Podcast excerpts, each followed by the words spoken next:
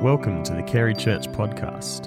For more information regarding Carey Church, visit www.carey.asn.au. The reading this morning is from John chapter 20, verses 11 to 18.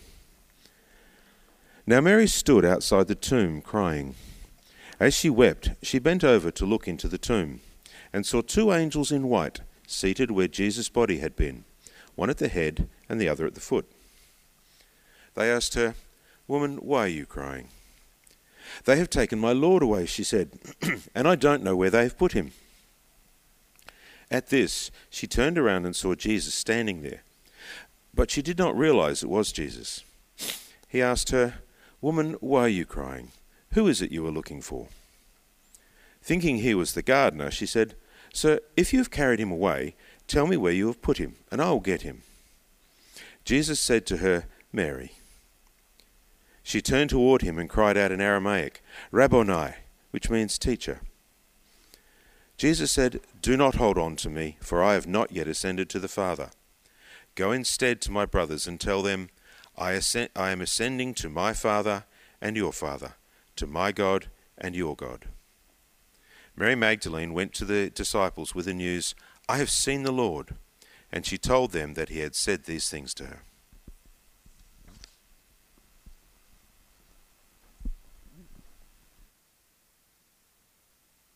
Bevan, thanks very much. Good morning.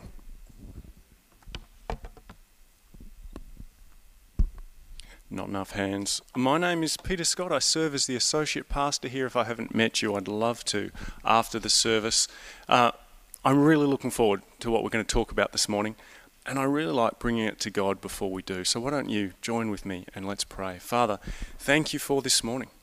Thank you for what you're going to talk us through uh, in your scripture. Lord, please reveal the things to our hearts that you want to because we love you and we know you're good. And it's your, in your Son's name that we ask this, your Son's name, who we want to follow in every area of our lives. Amen. Okay, so we are in a series called Follow Him. We're looking at the lives of disciples. And we, we're looking at them for three reasons. We covered this a little bit last week. Today's our second, second week in the series. The first thing is that the stories of people are fascinating. Your story is fascinating. And these people that we're going to look at have some really interesting lives. But we also are looking at them because we want to know what makes them tick. And we want to see if there's something we can learn from these disciples. Last week we looked at Andrew. So if you were here, we called him Andrew the Introducer. Because as we looked at each of the scriptures, it seemed like every time he met someone, he was introducing them. At least that's the bit that was covered in the Bible. Today, we're looking at somebody called Mary Magdalene. Mary Magdalene. Now, you might have some thoughts about who she is. So, we're going to do a quick pop quiz to see what's in your mind about who was Mary Magdalene. So, let's, let's put our, there it is, our pop quiz. So, I want you to choose an A, B, C, D, or E. Was she a reformed prostitute? Was she the sister of Lazarus? Was she a disciple of Jesus? Now, given the series in we're covering her, that you know that might be a bit of an obvious one. But number D, maybe it's all of the above, or maybe you're an E, none of the above. Now, you'll note that I carefully constructed it. I had to think a long time about this, but E actually covers D, so it actually does work. I was, anyway, um, so you can choose one of those, and uh, I'm not going to give you the answer straight away. We're going to start to unpack some stuff and see if what you're thinking in your mind, A, a to E, was correct. So, the first thing, there's been a long history of speculating about who this lady was. I think I've got a, a picture of her. There we go. There, there's a picture of Mary Magdalene. And there's a lot of speculation that she was a, a sensual young lady um, and possibly a reformed prostitute. There were, if you were around in the 70s uh, or you've heard of this, there was a play called Jesus Christ Superstar. That kind of extended this idea even further. Or there was a movie that was banned in a number of countries called The Last Temptation of Christ. Maybe you've read The Da Vinci Code, a book uh, in the last decade or so. All of these sort of took this idea of who Mary was a little bit further and kept this speculation going. But it's not just in modern times. In the Middle Ages, there was something called the, the Golden Legend that was written that had a very central Mary Magdalene leaving Israel and heading to France. So, all of these things are just speculation. And what we're going to do this morning is look at what the Bible says about Mary and unpack that a little bit. But I wanted to touch on the reason some of this speculation has come about. And, and it's been this sort of pulling together of a number of parts of the Bible to create a story. And I wanted to talk you through it just so we can say, hmm, well, actually, not sure about that, put it to one side. If we looked at John chapter 12, it talks about Mary anointing the feet of Jesus. In Luke chapter 7, we have another story about a sinful woman anointing the feet of Jesus. And straight after Luke chapter 7, in the very first part of Luke chapter 8, we meet Mary Magdalene. And so the long bow that's drawn here is that the Mary, the two stories are the same. Mary's the same one. The Mary is Mary Magdalene. She was a sinful woman and she was a, that was sexual sin. She was a prostitute. That's kind of the, the steps that get gone through for people to say, well, there is biblical evidence. But I, I want to challenge that actually, um, because Mary was a common name in that period in Israel. In fact, if you looked at John chapter 19, verse 25, you would find three Marys mentioned in one verse, one sentence in one verse. So it's a pretty common name. There's lots of Marys around. What we also see is that in John chapter 12, the Mary there is the sister of Lazarus and Martha. You might remember some of those stories. But they come from Bethany, and Bethany is a town that's kind of close to Jerusalem. It's about 100 kilometres south of Magdala. And Magdala is this little town on the Sea of Galilee, and that's where Magdalene comes from. Mary from Magdala, Mary Magdalene. So probably different Marys. And then the sin referred to in Luke chapter 7 has, in the Greek, it has nothing to do with any sort of sexual sin. It's just sin that is not keeping the law. So I would argue that all of that is probably myth and speculation and not true. Was she a disciple, though? Was she a disciple? And you might be thinking, oh, hang on, there were 12. There were just 12. They were all blokes. 12 disciples, they were all guys. There was, there was Peter, James, and John, and well, last week we did Andrew, and then, and then those other eight guys. There were 12 disciples. Well, let's look at that. First of all, the culture and writing of the day focused really on men if we look at John chapter 6 and the story of the feeding the 5,000, it was 5,000 men. There was no mention of, of women or children. So there's sort of a culture here where mainly men are mentioned. And a careful reading of the scripture shows, that, uh, shows us that actually there were female disciples. Last week we talked about what a disciple was, and we said, look, a disciple is someone who was learning and under the authority of a master, following a teacher, if you like. It was someone who was um, in relationship over a long time with this master. So, what evidence, evidence do we see of that for women, and even Mary particularly? Well, in Mark 15:41, it uses the phrase of Mary Magdalene and other women. It says that they were following and serving him. It also seems that Mary was following him for a long period. I mean, from the moment she met him what we just read in the Bible reading Bevan read to us, she was there when Jesus died. So she was actually with him and following him and serving him for a long time. These all seem like traits of a disciple. And then the final bit of evidence I'll, I'll suggest this morning is that in Luke chapter 10, verse 39, it says, and this time it's of Mary of Bethany, that um, she sat at the Lord's feet listening to what he said, just like the male disciples. So it's pretty clear that there were female disciples. Now, what about the 12? All right, I'll take you to John chapter 6 for that. In John chapter 6, at the end of that chapter, Jesus is giving a difficult teaching to the disciples.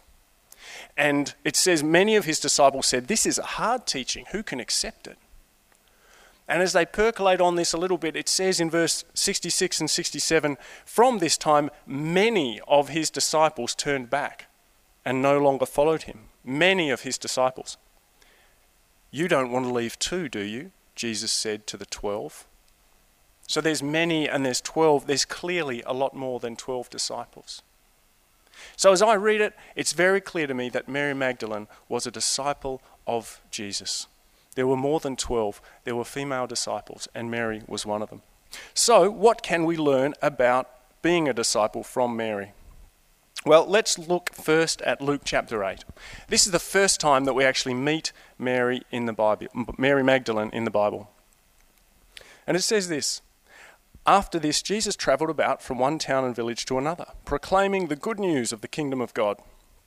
The twelve were with him, and also some of the women who had been cured of evil spirits and diseases.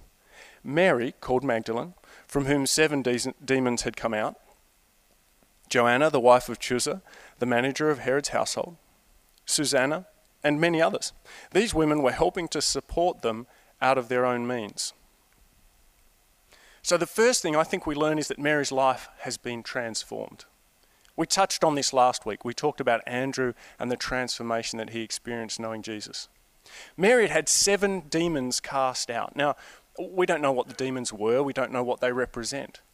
But it's clear that there's been this significant life change for her from what, what she had to something completely new. We talked, we talked a lot last week about this, and we asked the question what would be different in your mind? I think Mary would say, It's night and day. I have changed so significantly as Jesus has come into my life. And what did she do about that? Well, it's interesting as we read through that, that passage, it talks about Mary and some of these other women who supported them out of their means. Now, what, what does that, what does means mean? Well, it means that they had their time, their resources, they devoted to Jesus, Jesus' people, and Jesus' mission. Mary had changed so much that she had said, you know what, I've got to take what I've got and I want to use it in following Jesus. This is faith in action. It was a significant commitment that she made to change her life. A, a commitment that wasn't just skin deep. And, and it reminds me of this story. You might have heard this story, but, but I quite like it. It's a story of two animals. And these two animals, they, uh, they decided they wanted to go into the restaurant business and they, they wanted to build a breakfast bar. Actually, it was a type of restaurant. It was a, breakfast bar. Their, their focus was, you know, we love cooking bacon and eggs. Bacon and egg breakfast bar, that's our thing. Over easy, sunny side up. You know, we're going to do this great breakfast bar. But the negotiations started to get a bit sour. They got difficult. And eventually, in a, in a great outburst of anger, the pig said to the chicken, I'm committed, you're just involved. And I think that's a really interesting way of thinking about our commitment. You know, what's our commitment in following Jesus? How much of us does it take? I, I thank you, Sue. A little bit of a, a little bit of a sub sub uh, um, interlude here. Uh, I used to go to a church where the preacher would tell these jokes that were really hard to understand, and when people eventually got them and started snickering, he'd say, "There's the second wave." So, Sue, thank you for being the second wave. Um, so it means, uh, so as we talk about this commitment, I, I want to ask the question what does that look like for us today? What does this commitment look like in following Jesus? He's, he's not here physically, so what, what could it mean? Well, let's think about our time. Do we spend time in our lives, do we spend time praying for colleagues or people that we bump into each day? And then look for opportunities for how to love them and spend time loving them. What about our finances? Do we look at the world and think, how can I contribute to justice for the poor? How can I be contributing to what God is doing, as well as balancing my own needs and desires and those of my family? How do we allocate our finances in a way that's committed? And what about our energy? What are we pouring our lives into? Are we listening to what Jesus is talking to us, saying, hey, I want to go over this way, or here's what I'm doing? Are we pouring our energy into those things? It takes courage, courage to be that committed and to choose that path. It takes sacrifice. And I think if we'd ask Mary, we'd say, she would say, Yeah, I, I, I had to give up my old life. But I tell you, the new life that I found was so much better. Well, what else do we learn about Mary Magdalene? Let's look at Matthew chapter 27. Matthew chapter 27. What's quite interesting here is that uh, All the other references to Mary Magdalene we find are at Jesus' death and burial and resurrection. So, apart from that, Luke chapter 8, now we're at the death, burial, resurrection of Jesus. And the first part of Matthew 27 starts or gives us a, an overview of what happened as Jesus was on the cross. And then towards of that towards the end of that overview it says many women were there at the cross watching from a distance. They'd followed Jesus from Galilee to care for his needs. So here it says again, they've been following him, they've been looking after him, supporting him. Among them were Mary Magdalene, Mary, the mother of James and Joseph, and the mother of Zebedee's sons. So, what I see in this is that Mary was faithful even through this phase, this atmosphere, this period of persecution. Can you imagine the dangers and the pressures of this time? So, this is, uh, this is where you've been following Jesus, and you start to recognize that the cultural, the religious authorities of your days, they're a little bit antagonistic towards him. In fact, it gets very, very heated. And then you get to the point where you're in the Garden of Gethsemane and a mob comes to arrest Jesus. And you move another day forward and you see a crowd clamoring for Jesus to be crucified. Through all of this, are you faithful or not? Peter, the tough fisherman disciple, he pulls his sword out in the garden. He's ready to fight. But then later on, he denies that he even knew Jesus. And now we're at the foot of the cross where Jesus is dying. And apart from John, who says he was there, there are no male disciples that we read about in the Bible at that point. But there's Mary. Mary and some of the ladies faithfully still watching, waiting through this difficult time of persecution. They've kept their eyes on Jesus through all of this, and they're still there. So, my, my second point, I'm not sure if we've got, yeah, that's right. So, faithful to Jesus' mission. We're talking about unshakable and courageous faith of Mary. We've talked about her commitment to serving Jesus. And now we're talking about this faithfulness to his mission because she's still standing with Jesus. She's still standing in that place where Jesus is. And, and where was that? And this is what's relevant for us today. Where did Jesus stand that got him all this persecution? You see, I think we look at in the Bible and we see Jan, Jesus standing for the outcast. Jesus stood for the people who were excluded. He stood with those who were unhealthy and diseased. He stood to look after the marginalized. And that's kind of what Mary's doing. Jesus is hanging on the cross. He is clearly an outcast from the imperial authority as well as from the Jewish uh, authorities, but she's still standing there with him. In Mark chapter 3, we see that Jesus stood with a man with a disheveled hand, with a shriveled up hand. It was a Sabbath. It was a Sabbath day, kind of like we're in church today. And there was someone who was sick. And Jesus asked the question so, what's the law? Should we, should we heal this guy or not? And the Pharisees thought that we shouldn't. But Jesus went and stood with him and healed him against and in the face of the, the religious authorities of the day. And at that moment, it says in Mark chapter 3, verse 6, after that, the Pharisees went out and started to plot to kill Jesus. Jesus stood with those who needed help. And that's where Mary was standing. And the question for us is where do we stand in relation to Jesus' mission? Again, if I take you to the workplace, perhaps you are at work or at school or at university. When things get difficult, do, do we stand with the person who's being hassled?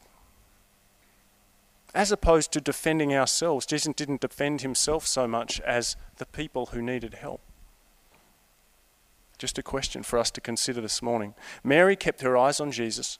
She followed him courageously and faithfully, and she stood with him even when he was on the cross. She stayed faithful. But then Jesus died. You kind of hope in stories like this that it gets better, don't you? But, but Jesus died. I can't imagine the challenge it must have been in, in her mind that this, this master, this Messiah that she'd been following, is now no more. I've just put my energy, my resources, my time into following this man. I, I thought he was the real deal. I, um, maybe I thought he was going to raise himself and save himself off that cross, but, but he's dead. The questions, the crisis of faith, the shattered dreams that must have been going through Mary's mind, the shattered dreams. We all have dreams, don't we? We all have dreams. Some of them are big, some of them are small. Some of them are uh, dreams that we think are kind of this is our right dream of good health or, uh, or, or, of peace in a country like Australia.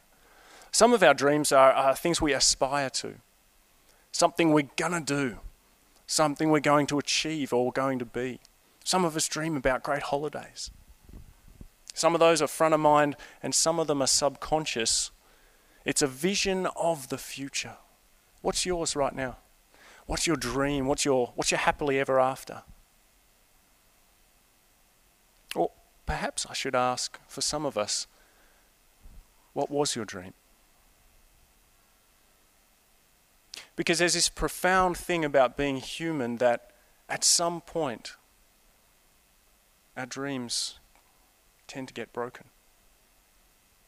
And you might be in that phase right now. Maybe that's already happened.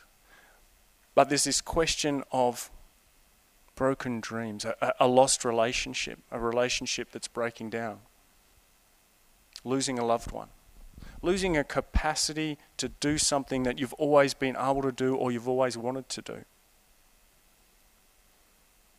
And in moments like that, when we do face those broken dreams, the questions start to come why? Why me? Or why that person? God, why? Why did you let that happen? Why, why couldn't my dream come true? We don't know what was going through Mary's head. We, that's just speculating, empathizing from a human perspective. We don't read in the Bible what Mary was thinking. What we read is what she did. We read what her actions were at this time of deep grief, at this time where we suspect she must have had questions. And her actions suggest her actions suggest that she continued to walk in faith. Her actions seem to show from, from the reading that we read earlier that she was still there. She turned up. She went after, after in Matthew 27, we see that after uh, Jesus died, she went to the tomb to make sure she knew where he was buried. And then on the morning after that next Sabbath, she came back to make sure he was buried properly. Mary's actions seem to show that she was faithful through grief and questions. So here we have this picture of Mary, a disciple who's showing us unshakable and courageous faith. Through the way that she served, she poured her time and energy and her effort into following Jesus, serving him and his people and his mission. She stood faithfully through this atmosphere of persecution. And then, even in this time of grief, she's still there standing with Jesus. That wouldn't be a great place to close a message, though. So thankfully, we can read on a little bit in the Bible, and what we see is the reason Mary continued to walk in faith. It was hope. And I read this quote this week from a guy called Larry Crabb, and I think it sums this hope up so beautifully. He says this, it's in a book called Shattered Dreams. And Larry Crabb says, I want the truth of hope, sometimes unfelt, to keep me faithful. Let me say that again. I want the truth of hope. Sometimes unfelt. I'm, I might not feel it. In all the questions I'm asking, I might not feel it. But I want that truth of hope to keep me faithful. And I suspect that might have been where Mary was at. There was this hope somewhere. L- let me change quickly and ask you a question. Is there an event that you would like to have been at? An event like uh, the AFL Grand Final. You'd like to go and see that, or, or the Super Bowl perhaps uh, in American football. Or maybe you want to go and see the last great race on earth, the Iditarod dog sled race in Alaska. Well, for me, one of the things I wanted to see was the Olympics in 2012. So in 2012, this was the next Olympics after we'd seen Usain Bolt with his amazing 100 metre win in 2008. Incredible. And the great thing about being married to a dual citizen, an English citizen and an Australian citizen, is that we had access to the lottery for the London 2012 Olympics. And so we applied. And we re- it didn't guarantee you a ticket, it wasn't free, you still had to pay, but we were able to enter the lottery. And there were thousands, probably tens of thousands of tickets available. Very exciting. You know how many tickets we got? None! None! So apparently, being married to the uh, dual citizen is not that helpful after all. What, what event would you like? Maybe I've mentioned sporting events. Maybe you would like to have been at a space launch, or the signing of the Magna Carta, or maybe the resurrection of Jesus Christ. There weren't many tickets given out for that. But Mary Magdalene, she was there, eyewitness we see Mary Magdalene having gone through a life of, or, or, or a, a year or two of serving Jesus, having gone through this period of persecution and standing with Jesus, and then in the midst of grief. Let's catch up with Mary Magdalene again. I'm going to read the thing that we read, the, the verses that we read at the start, now that we've got some of this background on Mary. So we're in John chapter 20, verse 11. So at this point, Mary stood outside the tomb crying. As she wept, she bent over to look into the tomb and saw two angels in white seated where Jesus' body had been, one at the head and the other at the foot. They asked her, Woman, why are you crying? They've taken my Lord away, she said, and I don't know where they've put him. You see, Mary was still focused. She, she, she, didn't think about the resurrection. She was looking for the body. Her faithful commitment was, I need to look after his body. That's what I'm going to continue to do in faith. And that's what she's looking for. At this, she turned around and saw Jesus standing there, but she did not realize it was Jesus. And we'll see in a minute that probably she didn't turn fully around. She just knew there was somebody there. He asked her, Woman, why are you crying? Who is it you're looking for? And thinking he was the gardener, she said, Sir, if you've carried him away, tell me where you've put him, and I will get him. Again, she's, she's in this phase I just want to find the body. I'm in grief, I'm in shock, and I'm, I'm focused. I just need to find the body so I can be faithful to Jesus. And then that amazing line Jesus said to her, Mary. She turned toward him and cried out in Aramaic, Rabboni, which means teacher. Can you imagine? Can you imagine the mind blowing hope as you witness the resurrected Jesus Christ? As it dawns on you, all that, that means. Jesus said, Don't hold on to me, for I've not yet ascended to the Father. Go instead to my brothers and tell them, I'm ascending to my Father and your Father, to my God and your God. Mary Magdalene went to the disciples with the news, I have seen the Lord. And she told them that he had said these things to her. Mary met Jesus and was changed. Her life was changed, and this transformation not only changed the way she lived her life, but it put this seed of hope in her. She lived a life of unshakable and courageous faith built on hope. When things were going well, she had spent all this time, this effort, her means she had given to Jesus. When things were hard and desperate and difficult, she stayed standing by him and she continued to be faithful. And Mary's hope in Jesus didn't disappoint. It didn't disappoint because Jesus Christ has risen from the dead. Now, we might not have had tickets. We might not have had tickets to that event. But we live in this blessed time of history where we know that occurred, where Jesus is alive. He has come and he is alive. So, as disciples this morning, I think we can learn from Mary. We can learn from her faith and her hope. And we can share in her hope that one day we will see the risen Jesus Christ. And until we do, that we can walk in faith and that we can follow him.